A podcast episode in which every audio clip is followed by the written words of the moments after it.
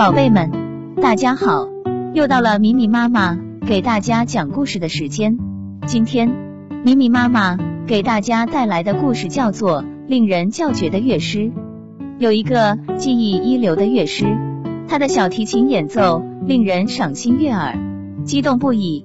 一次，他怀着愉快的心情到森林里去漫游，走了一段路，觉得一个人太无聊，就自言自语的说。一个人太沉闷了，我得找一个伙伴来。于是他拿起小提琴拉了起来。顷刻间，森林里回荡起了他那美妙的乐声。一只狼出现了，乐师看到后说道：“哎呀，是一只狼来看我了。”狼走到他面前说：“您的琴拉得太动听了，但愿您能教教我。”乐师说：“这很容易，只要你按我的吩咐做就行了。”狼回答说：“好的，我将是一个非常善于用功的学生。”这样，他们一起走上了小路，最后来到了一棵大树前。这是一棵里面空了的老栗树，树干中间裂了一条大缝。乐师对狼说：“看这儿，如果你想学拉小提琴，就把你的前脚伸进这条裂缝去。”狼按照他说的做了。乐师拾起一块大石头。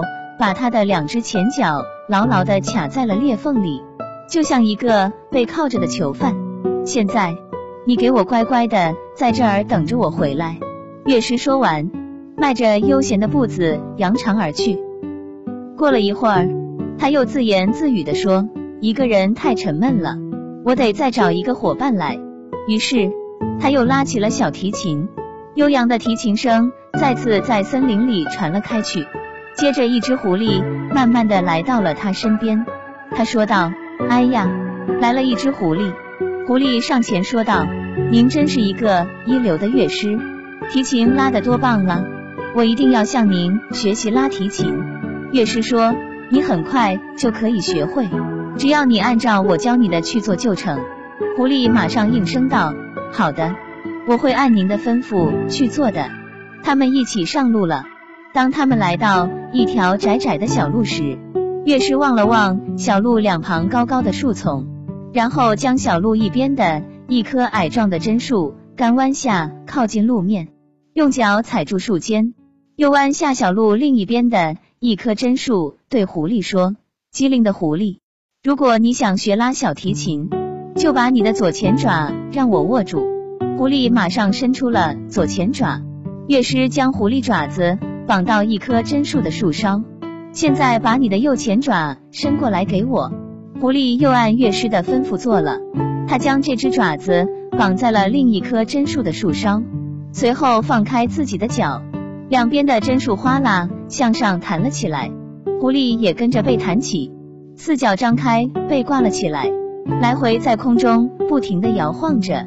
乐师说道：“现在你好好的待在这儿，等着我回来。”说完，又迈着悠闲的步子扬长而去。可是不久，他又自言自语的说：“又沉闷起来了，我得找一个伙伴。”于是他拉起了小提琴，琴声飘扬，跑来了一只野兔。乐师说道：“哎呀，是只野兔。”野兔对他说：“您不愧是一个优秀的琴师，您的琴真是拉绝了，您教我好吗？”乐师回答说：“好吧，如果你按我的指挥来做，我就教你。”野兔马上说道：“好的，我会是一个好学生。”然后他们一起走了很长一段时间。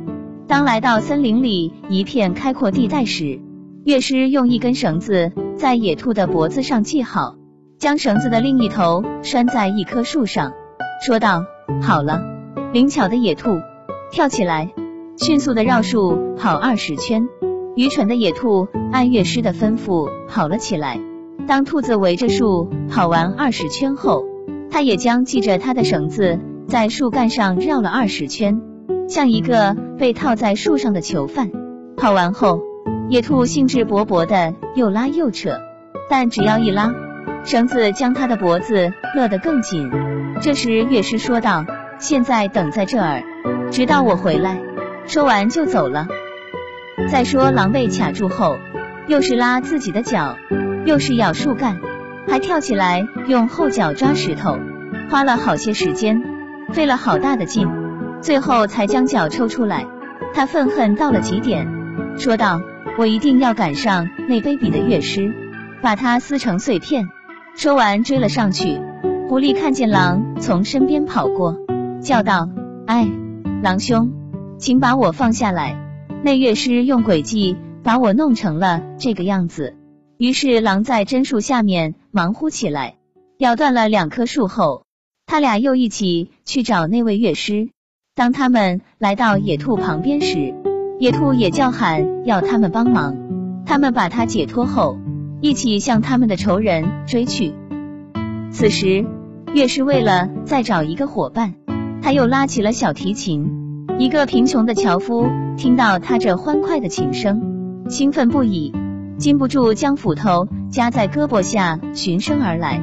这回乐师看见是一个人来了，非常高兴，对这位樵夫非常有礼貌，没有用诡计捉弄他，而且拉起了他最擅长的曲调。直听的那樵夫如醉如痴，心中洋溢着欢喜。就在樵夫站在旁边凝神静听时，他看到狼、狐狸和野兔走上前来。从他们面部狂怒的表情，樵夫知道他们来这儿是不怀好意的，所以他站在乐师的前面，端起斧子，就像是在说：“有我这把斧子在，谁也别想伤害乐师。”这些野兽看到这情形，吓得急忙跑回了森林。乐师此刻又为樵夫拉起他最拿手的曲子，以答谢他为自己鼎力相助，赶走了野兽。拉完后，他与樵夫话别，继续他的漫游。